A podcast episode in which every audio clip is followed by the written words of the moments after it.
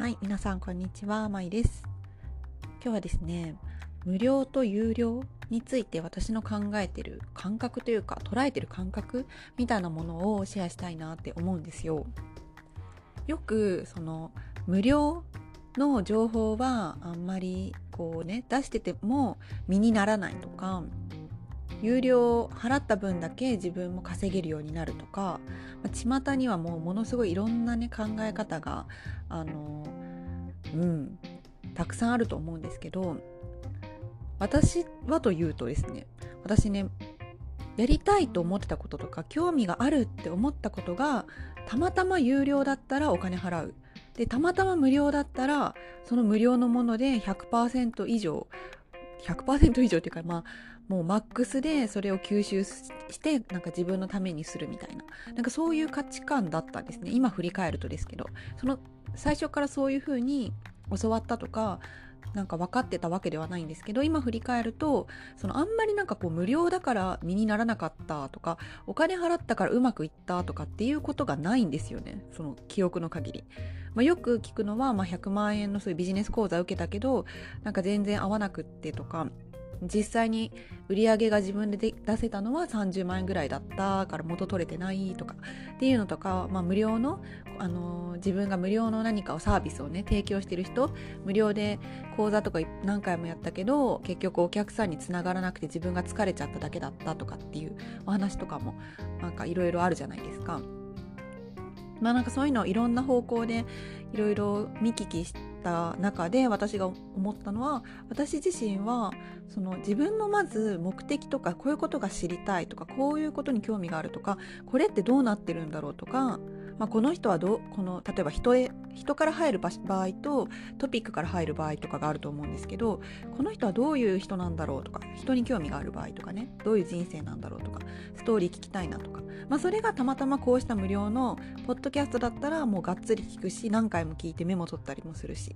でたまたまそれがなんかこう10万円の口座だったとしたら10万円払うしみたいな。なんかそういう感覚なんですね私自身が。だからその払って元取れなくって残念とかっていう経験もあまり、うん、ないですね。ないし今自分でやっているこういう無料のコンテンツと有料のものが結構こう定まってきたんですけど自分の中でこうこの方向方針なんかスタイル？スタイルみたいなのが定まってきた時期なんですけど今は。の中でもあまりこううーん難しく考えてないっていうのがありますね。うん、なんかこの視点を、まあ、これ聞いてくれてる方で多分個人ビジネスやってる方もいればあの自分の本業があって副業として何かやろうとしてる方とか、まあ、今お休み中で何していこうか考えてる途中の方とかいろいろいらっしゃると思うんですけど、まあ、私はこういう感覚でやってますっていうのをねなんか残しておこうかなと思って。だから今あのインスタグラムで鍵アカウントなんですけど、マイノユラボって言って、あの、私が今ね、ノートにいろいろ書いてる内容をもう一歩掘り掘り下げたり、もっと、あの、なんていうのかな、ライブ配信のラあのコミュニティをやりたいなって前々から思ってたから、それをやるのと、まあ、その参加してくれてる、くれる人、まあ、いつもブログは読んでるけどもっと音声で具体的に聞きたいなとか質問したいなっていう人とかがこう一緒に集まれたりとか前に興味ある人はどういう人なんだろう？こうポッドキャストさこうやって聞いてくれてても他に誰が聞いてるかとか分かんないじゃないですか。そう。だからだってインスタグラムとかもフォローしててもも私のこと見てない人とかもいるからそれにインスタグラム私はちょっともうそのメインにしてるマイノユノートの内容は発信してないので基本的に私は今ノートを軸に活動してもう1年くらいなんですけどあ違う改めてやり始めてね。そうだけどそのノートのフォロワーさん同士だとなんかやっぱりその人間感がないというか 人間としてなんかねアカウントの名前を見えても人間感が感じられないみたいなのってあると思うからそういう方々が、まあ、今17人くらいフォローしてくださっててでズーム会やったりとか、まあ、私が一方的にライブ配信するみたいなのをねこれ全部無料でやって今3ヶ月目に突入しようとしてるとこなんですね。そうでまあよくあるビジネスセオリー的な感じだとこっからまあクローズなななんて言うんだっけなバックなんとかっていう感じであのもっと高額な個人セッションみたいなのにこうつなげていく。そうそれが悪いこととかではなくて自然なことだと思うんですよ。その私みたいなメンターとかコーチみたいな存在がどんな人なのか無料のコミュニティで知ってでそこからその直接1対1でいろいろね話を聞いてもらったりアドバイスをもらって刺激をもらってみたいなそういうさあのセッションこう長期間のセッションみたいなのを提案するみたいな。なんかそういう仕組みとしてやってるわけでも、まあ、正直なくって、まあ、人によってはさあの個人セッションを受けてくださってる方もいるしその個人的にあのこういうことできますみたいな感じで私がねあのマッチングすればじゃあこれを金額でどうですかみたいな提案したこともあるんですけどものすごい柔軟にやっちゃっててさ私が。そう。っていうのもやっぱりね縛られちゃうと苦しんでる人もいるんじゃないかと思ってその無料のコンテンツ作ってそっから高額な有料に誘導しなければならないけどできてないとか。そのそうなるとさ無料の部分は自分の身を削ってるっていう感覚になっちゃうと思うんですよね。そうするとしんどいよね。とか思ったり。であのまあいろいろつらつら話してみてはいるんですけどそのさ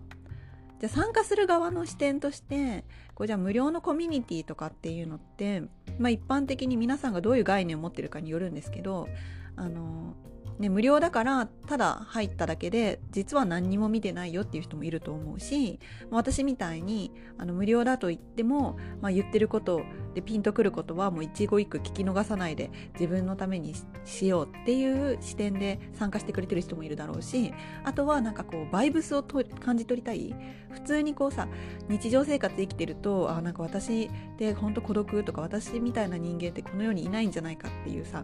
虚無に陥るのを、まあ、前のようなこう特殊な INFJ だったりとか、まあ、ちょっと変わった視点を持ってる人間がこの世にいるっていう実感をそのコミュニティの中に入って前が定期的にライブ配信してるなっていうのを眺めるだけであのパワーチャージできる人みたいな方もいると思うんですよ。だかそういうの全然ありだと思っててなんかそれこそさ風の時代というかその感覚派の人にとってのそういう参加の仕方ってこれから本当にこう波動とかそうあの見え目に見えないものっていうのがもっと大切になってくるしみんなでその感覚を共有できるようになっていくっていうふうに考えると、まあ、地球の波動が上がってるとかなんとかあのいうのも加味してね。って考えるとそうやってただこう直接学ぶとかなんか一語一句聞き逃さないとかっていう姿勢ももちろん重要だしだけどそうではなくて波動を感じるとか存在していることになんかこうね自分のバイブレーション合わせに行くみたいななんかそういう参加の仕方もありだよねとか思ってます。そう。で何が言いたかったんだっけな。この例えばポッドキャストを聞くって結構さあのハードルが高いとは私は思うんですよ。しかも継続的に聞いてくださってる方が、まあ、大体10人前後いらっしゃるっていうのも、まあ、毎回さ飽きずに飽きずにというか何らかの興味を持って BGM とかにせよ何にしよう聞いてくれてるってすごいことだと思っているんだけどなんかこうコミュニティ？じゃ無料コミュニティに参加するかどうかっていうのとかっていうのもその私が考えてる参加するメリットみたいなのはポッドキャストだと一方的に自分が受け取るだけになっちゃうしこうタイムラグっていうのがあるから定期的に更新はしててもなんかそのリアルタイム感っていうのは確かに薄れるよねみたいな。うん、なんか記録なんかブログのまた違う形態みたいな声のブログとかって言ったりもするけどなんかそういう感覚だったりするんですよね私は。そうで、まあ、だからこう今やってるインスタインスタのコミュニティの方はやっぱりなんか交流ができるしあのー、まあコメントやり取りとかもできるっていうのとかなんかそういうのがあと顔が出てるっていうのもこう実際顔が顔出しのライブはしててその音声だけを聞いてるとしても画面伏せてたりとか私の場合はあの録音収録をしていて別でスタイフでもあのその参加してる人だけが知ってるリンクで聞けるようにしてるんだけどそのスタイフでも聞けるから結局顔は見てないとしてもそのそこにまつわる私のエネルギーそこに向かう私のエネルギーが顔出しで喋ってるっていうエネルギーで喋ってるから確かにこのポッドキャストのニュアンスとはまた変わってくるわけなんですよ。えそう思うと思いますどっちも参加してくれてる人が聞き比べてやっぱなんか何かしらが違うと思うんですよね。しもっとそうなんかそういう伝えることへの力強さみたいなのはあるかなって思うし思いますでその後じゃあその1対1のセッションとかって一体参加したりしたら何が得られるのかというか何が体験できるのかっていうことを考えると私の考えとしてはやっぱ自分に直接語りかけられるっていうことの影響力のでかさよっていう感じですね。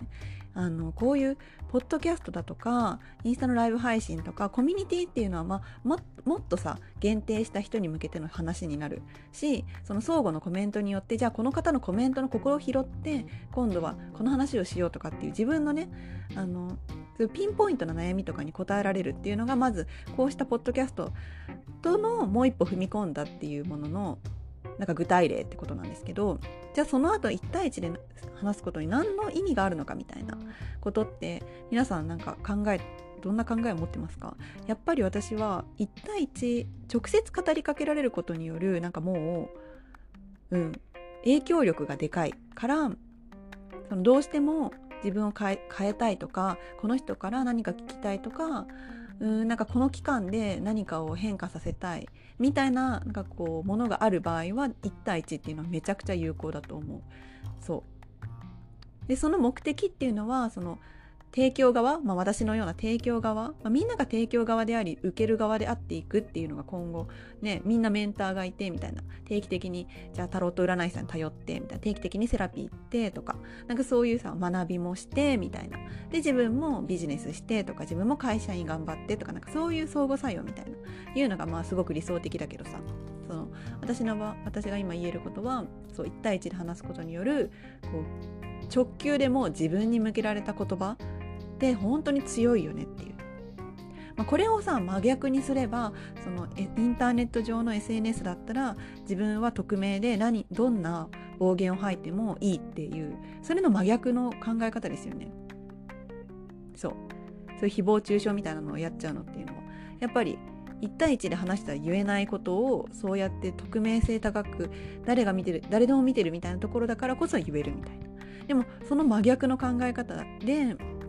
あの影響力あるっていうのがイメージできるかなと思います。その1対1のセッションとかを受けることによって、まあ、だからこそ繊細な方だったり影響力を受けやすい方はその誰から話を聞くかによってマジで人生をなんか揺るがしてしまう可能性があるじゃない？なんか波動が本当に合わない。なんか自分にやばいなんか呪いみたいなのかけてくるような占い師さんとかと出会っちゃうと本当にもうね一生自分に自信が持てなくなっちゃう。みたいなきっかけになりかねないから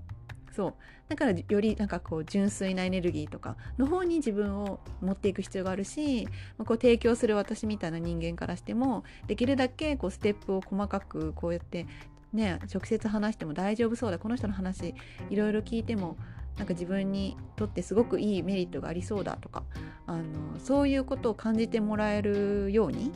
うん、でこれもさ今までだったらの価値観だったら自分がこう大きく見せる私の提供側の人が大きく自分を見せてなんかこうやったらこうセレブになれますよみたいな。なんかそのうさんくささというか虚栄心みたいなのがあってでもそれに憧れるみたいな構図があったと思うんですけど、まあ、今もね私も込みですけどだいぶこう本当に素でナチュラルな状態を表現してでそれに対していいなって思う人がこう来てくれるっていうそういうマッチングスタイル？ね。がいいいいですよね。そう。なんか恋愛のマッチングアプリとかにもさあの読書好きの人が登録してみたいなそういうさ素の自分で入れることっていうのを結構重要視されてる時代にもなってきてると思うんですよね。ちょっと前は自分を着飾って、まあ、見え張ってみたいな顔を加工してみたいな。なんかそういう時代からまたもう一歩先に進んでるのかなっていう感じもしますよね。みたいな感じでこうじゃ無料と有料に対する価値観とかその参加してみてその主催者さんの人のこうか意図が全く違うと思うんですよね。私みたいになんか別にこう高額なあの長期の講座とかのための無料セミナーをやってるわけではないから今は。そうなんかそういう人の無料のやつを参加するのとそのちょその後にこう無有料の結構長くにわたる結構徹底的なこう例えば講座みたいな自分と向き合う講座みたいなのをやる人のっていうメンターさんがやってる無料の講座に入るのではやっぱり受ける影響とかっていうのも変わってくると思います。そうだから一概に無料だから、ま、身にならないとかなんかそういうことでもないしお金払ったからうまくいくってことでもないのだと思うんですよね。それにはやっぱり基本的には自分を知って自分が何を求めてるのかとかこれって漠然としててもいいんですよ。なんとなく健康のことが聞きたいとかなんか健康になりたいとかなんかそういうきっかけで薬膳のこと中医学とかを学ぶような何かをね参加してもいいしそういうセミナーみたいな、ね、そういうの参加していくうちにどんどんどんどんあなんかちょっと違ったこっちだわとかやっぱこっちだわっていうのが見えてくるので、まあ、大体56個とか人によってはどんぐらい瞑想するかは人によると思いますけどいろいろ言ってみてでちゃんと自分とそれ向き合って振り返りとかしていけばあ最初の動機がこうだったけど終わってみたらこうだったなとかなんとなく途中からモヤモヤしてたけどこれどういうことなのかなとかいろいろあると思います。そういうのも見ていくのも全部その講座に参加したらうまくいくとかではないのはなぜかって自分を知って自分を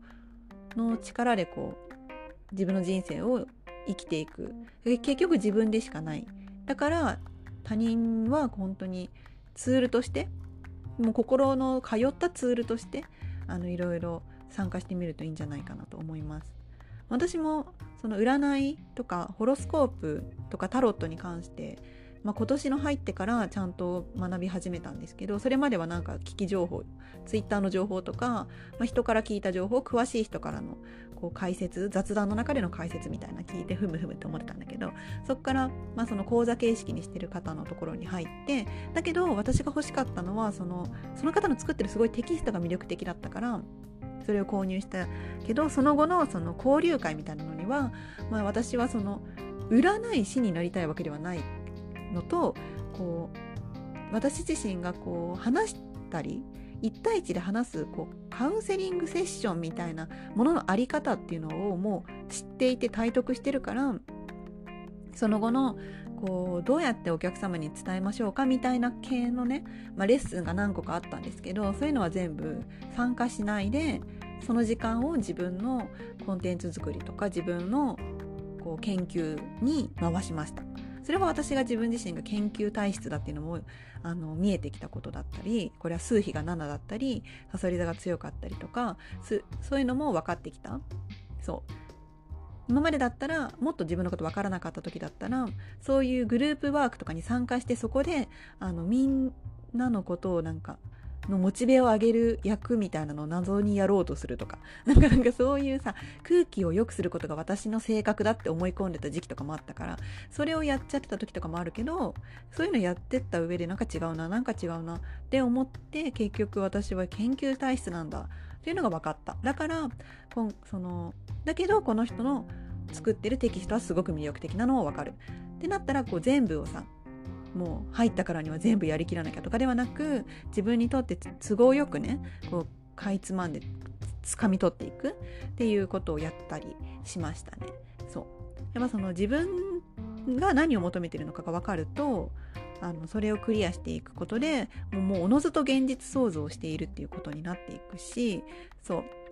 だからその感覚を持ちたいっていう望みでもいいですよね今私のコミュニティに参加してくれてる方とか参加しようか迷ってる方とか、まあ、参加したけどちょっと違ったなっていう人はもしかしたらその目的とかが違ったりするのかもしれないし、私のこう発信しているこうあり方みたいなのがタイミングが合わなかっただけかもしれないし、まあ、なんかそんな感じで見ていくといいですよね。だから私は本当にその無料だからあのダメだったとか有料だからどうだったからどうだったっていうのはあんまり考えてないです。うん、でも人によってはお金を払わないと本当に自分はねもうレイジーなんだ。レイジーで本当にすぐ怠けちゃうのっていう人。でもどうしてもこのことは勉強したい。でもレイジーで困ってるってなる人はお金を払ってそれでコミットするみたいな。なんかそういうのが向いてる人もいるだろう。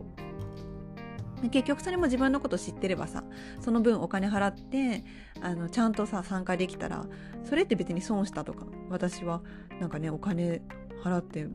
なんか搾取されたとか思わないと思うんですよね。ちゃんと自分のこと分かった上でお金払ってるから。そう。なんかそういう辺をね結構あのこのラジオもし聞いてくれた方がいたら掘り下げてみてもいいんじゃないかなと思います。私はそうそういう感じで生きてきてるので今回その無料のコミュニティ最初はまあ有料にしようか迷った時期とかもあったんですけどそうそれについてはコミュニティの中の配信で話してるのでまあ気になる方は是非あのインスタ「マイのゆラボ」フォローしてくれたらなと思います。ノートでリンクが貼ってあるので、そこからあのフォロー申請してもらったら鍵アカウントなので、あのもし今インスタはアカウントあるけど、本当にマジで使ったことないとか、ストーリーズとかよくわかんないとか、DM の機能も怖いとか思ってる人がいたら、あのそういう方もいらっしゃるので、